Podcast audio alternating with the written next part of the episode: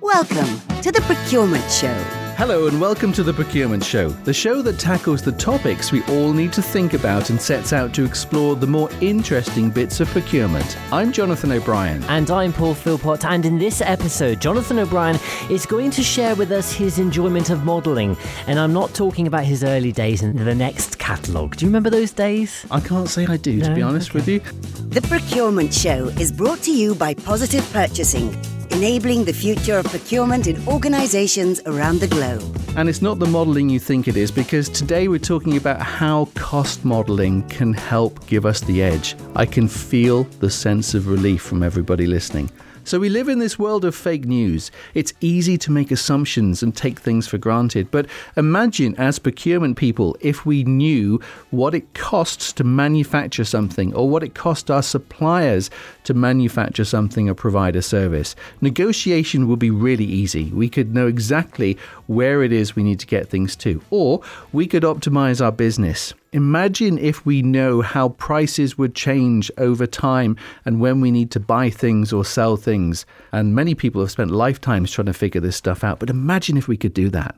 Because everything that we buy is made up of different cost components. There's the materials we buy, some services perhaps, labor, overheads, and of course, the supplier's profit. Are they making too much? Well, often we don't know.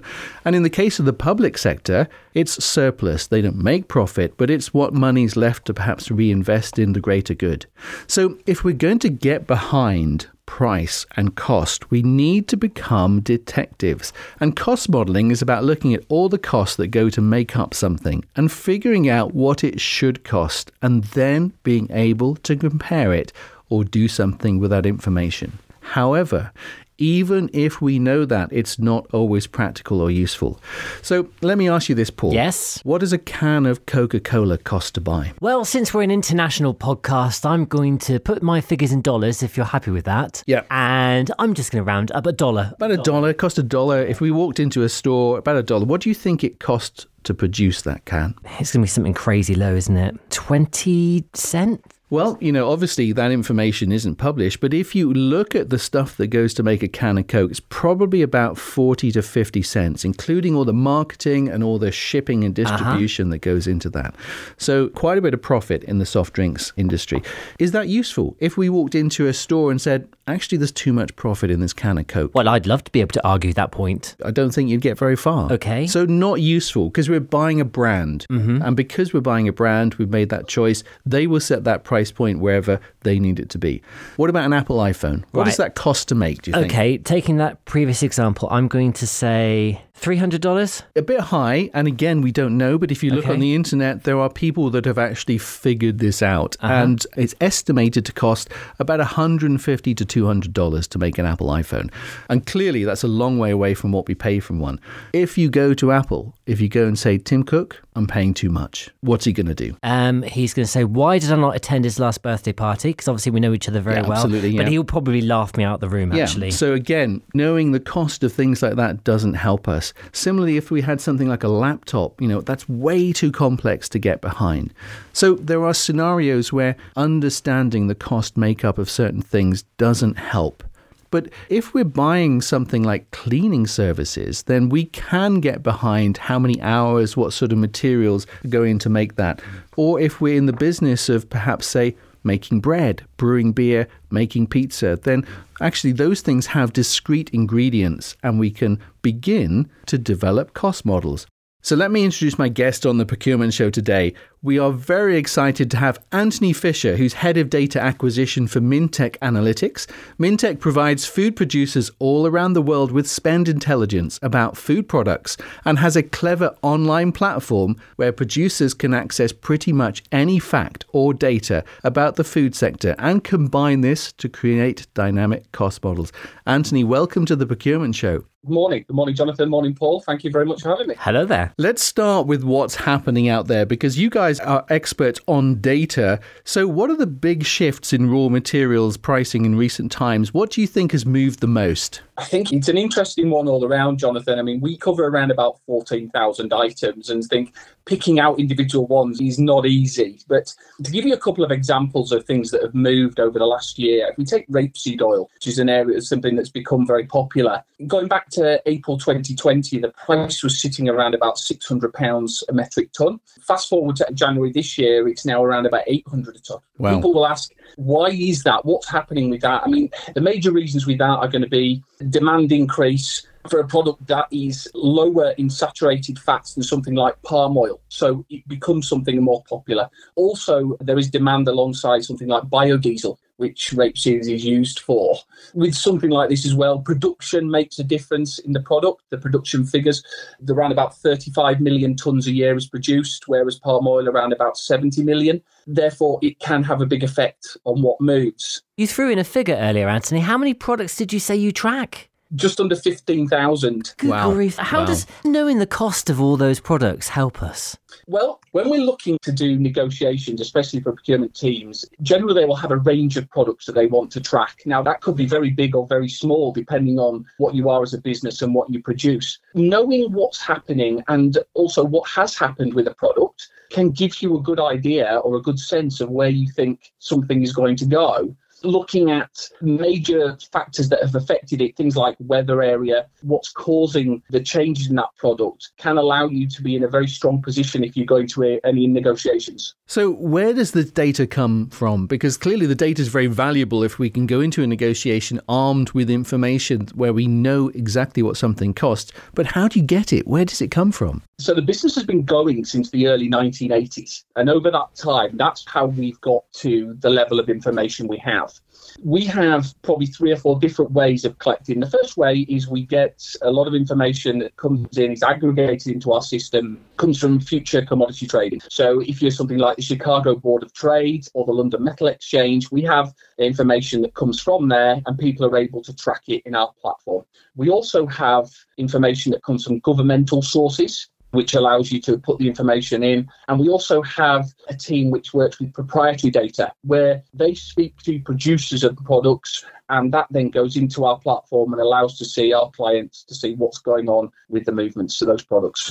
The Procurement Show, exploring the more interesting bits about procurement.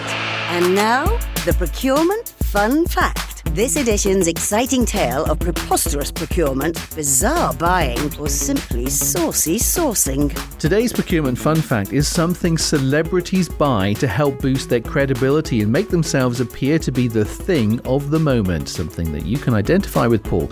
We're all familiar with influencers posting a long trail of daily selfies doing everyday things, but the photo trail makes celebs look more popular if somebody else is taking the photos. You can buy your very own personal paparazzi service. I found this on rooster.com. It's a company in Denver called Paparazzi in Denver, and you hire them to be your own personal paparazzi. So they follow you around with cameras, they will spring out of bushes, they will snap you in the supermarket aisle, they'll capture you sleeping in your car after you've been thrown out. Maybe, if you're lucky, they'll capture you in your swimwear on the beach.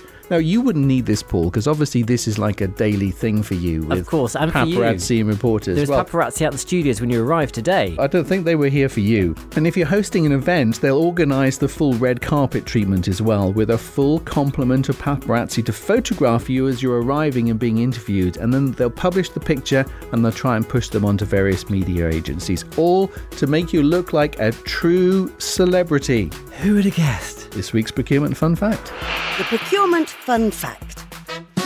Contact us by email hello at theprocurementshow.com. Send us a tweet at Procurement Show or connect with us on LinkedIn. Search for The Procurement Show.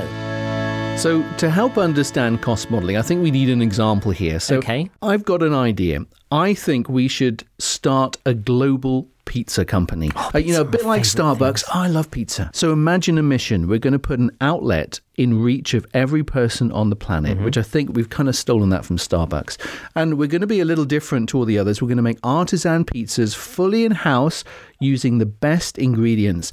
And we're going to call it Johnny's Pizza. Why Johnny's Pizza? Why not Paul's Pizza? Just because there's alliteration there and we like P. P. Paul's Pizza. It's got a ring to it. Don't you agree? Nope, it's Johnny's Pizza. Okay. So we're going to be buying lots of ingredients here. We're going to be buying flour and yeast. We're going to need cheese, chopped tomatoes for our American audience, chopped tomatoes for the UK. We're going to need onions, mushrooms, peppers, herbs. Chilies? And uh, yeah, we'll have some Chilies? I like yeah, chilies. we- we'll have a special hot, spicy one. Perhaps we could have Paul's spicy one. That's fine. That's a good compromise. in Johnny's Yes. Pizza Parlor.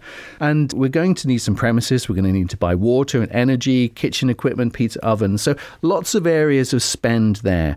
Now, we can only sell our pizzas at a certain price point. We want to make a profit. So knowing the cost of what we're buying is important.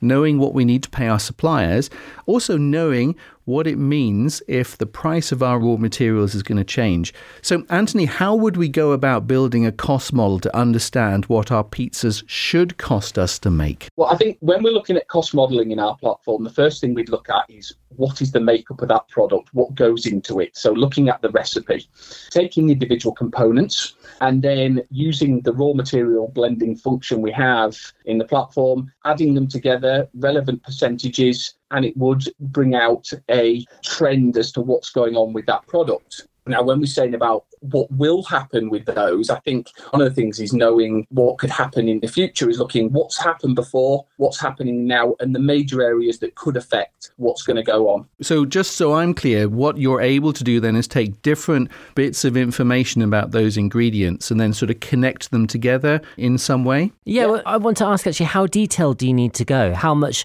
of combining of this data do you need? Do you need to look at? Say, for example, our pizza firm.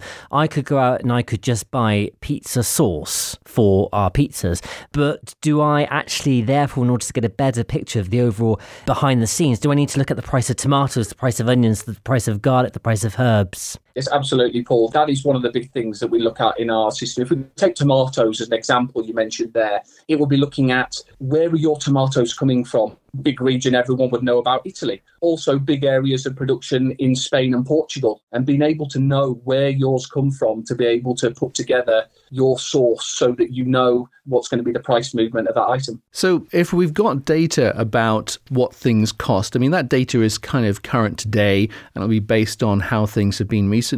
But is it possible to use data to begin to predict what will happen? prediction is quite an interesting one to be able to get to. We are looking at various different ways of being able to put predictions into our tool. If we look back, it is always an interesting one to look back and see what's happened with a product. If it's at a very high price at the moment, a procurement team probably would look at short term buying. If something is at a five year low, they might take a decision that it's only really going to increase in price. So they might try and lock in for as long a period as they can that product at the price it is now. I love the concept of prediction, but you must admit that there are certain external influences that we can't predict for, hmm. aren't there? I mean, there are so many variables in the world. Say, for example, all of a sudden we wake up tomorrow and there's a global shortage of cheese. No, Yes, it's going to happen tomorrow. No. I'll tell you, it's all linked to the elections. that would be catastrophic. How can we better prepare for those kind of scenarios that perhaps we might not even know are around the corner? Well, there are going to be some factors that are very difficult to prepare for, weather being obviously the biggest one in this. We have a team of analysts. What they would do is they look into certain markets and they write reports on what is happening in those and see what is going on. They would look at production, they would look at consumption, and are we heading towards the shortage of certain products? And that would allow our clients to be able to see where they think some of those pinch points might be. Okay, so are you able to share any examples of where using data about raw material prices has led to a company to somebody being able to achieve or do something really powerful, get a really good outcome? if we go back a few years, I think probably around about 2015, 16, I think it was around there. I was working with a client who uh, recently started using our platform and they were looking at canned baked beans, their own label baked beans. Been using our platform and looking at what had happened over the period of their last contract, they were able to renegotiate and they were able to receive a refund of around two million pounds Wow. by showing that the price had moved that much during the period of the contract. Well, that's a big shift in baked bean prices. Uh, yeah, yeah. I want to drop two catchphrases on you big data and artificial intelligence. Big data, which is something that everybody discusses, but probably none of us really know what it is anyway. When you've got big data and you've got so many data sources, you have the potential to bring artificial intelligence into the fold, don't you? Do you think this is possible and how do you think it will help us? And also, can I ask, what does big data mean to you? Big data, whenever I look at it, will be a large amount of data being pulled into one place. And I think there is the ability to bring in, as we all know, we have access 24 hours a day to data and to information through smartphones and tablets, etc. But it's about trusting the information that you have and getting the information that you're able to use and feel comfortable with. You could end up with almost too much information in certain ones, but I think it is a good thing to have a good amount of data brought in from different different sources and then being able to look and make, which is the biggest thing for procurement teams, informed decisions based on fact at that particular point. And we very quickly interrupt this interview to bring you another Ask Jonathan. It's time to Ask Jonathan. And today's Ask Jonathan has been emailed in from Elsa Granilla in New Jersey. She writes, Jonathan, I have recently been promoted to a buyer role, and I am now finding myself needing to negotiate with suppliers. I don't have any training for this, but I'm learning fast. My biggest difficulty, however, is that I don't know what the right deal should be or what I should be aiming for. Can you help? Well, there's a big question. I can help Elsa because the, the thing here is you're not alone. And what you're just saying there is one of the problems that buyers and procurement people all over the world struggle with. Often we don't admit it because we're a bit scared to. But the reality is, when we negotiate, most of the time we're blind or at best partially sighted. We really do not know what a good deal should be. If we did, it would be easy. And of course, it's the supplier's job to prevent us from knowing what good should look like. So, as we've been talking about cost modeling today, there are a small number of situations where we can do a cost model and we really can know what something should cost. But those are limited to the items where we're able to get behind the ingredients, the raw materials, the things that go to make it up, and model that and that's probably only about 5 or 10% of things that we buy. For the rest of negotiations, we have to kind of feel our way. So we can do good data gathering, and data gathering fact finding, understanding as much as we can about the suppliers, the marketplace, and whatever intelligence we can gather helps us prepare and be as informed as we can. Beyond that, it's about getting into the negotiation with them, it's about studying body language, listening to what they're saying, trying different positions, and all of the things we do in negotiation to feel our way to what good looks like. And that's as good as it gets, but the more you do it, the better you'll get at it. Great question, Elsa, and very best of luck from us both. If you'd like to send in a question to Ask Jonathan, here's how. Ask Jonathan.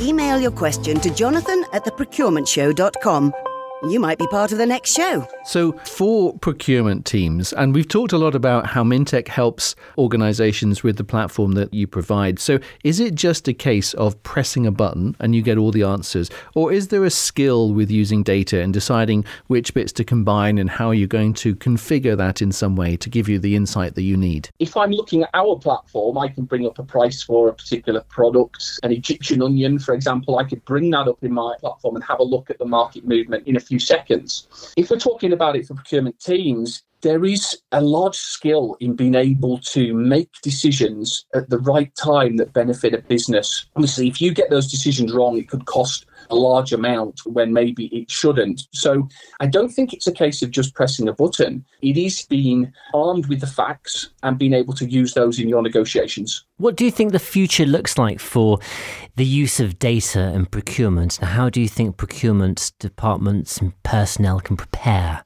For all this data about to flood through their data pipes?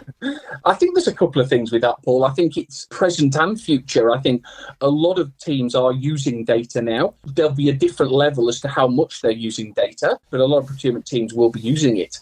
I think going forward, we will see more amalgamation of data into their own in house systems. We have the ability from our platform, for example, to feed our data straight into a company's platform so that they can see what the market price is showing alongside what they're paying, for example, and they can do the analysis themselves. So that allows them to do it. And I think we will move on further with stages for predictive. So when we launch Johnny's Pizza, uh, we'll get you signed up, Antony, so we can then Oh, cost model our pizza dough, our tomato sauce, and our ingredients. And we'll know if we're profitable. We can negotiate well with our suppliers. Antony Fisher, Head of Data Acquisition for Mintec Analytics, thank you so much for coming on the Procurement Show today. It's been a delight to have you on. Thank you very much. The Procurement Show.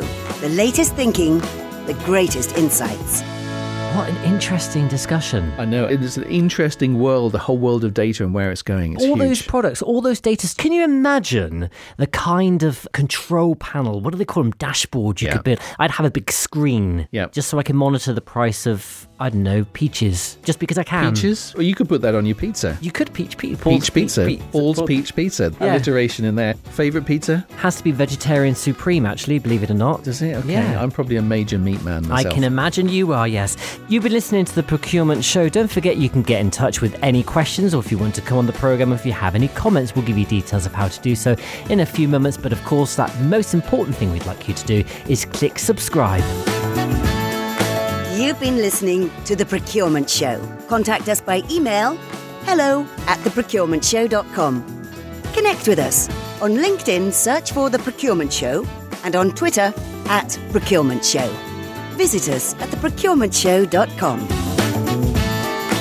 The Procurement Show is brought to you by Positive Purchasing, enabling the future of procurement in organizations around the globe.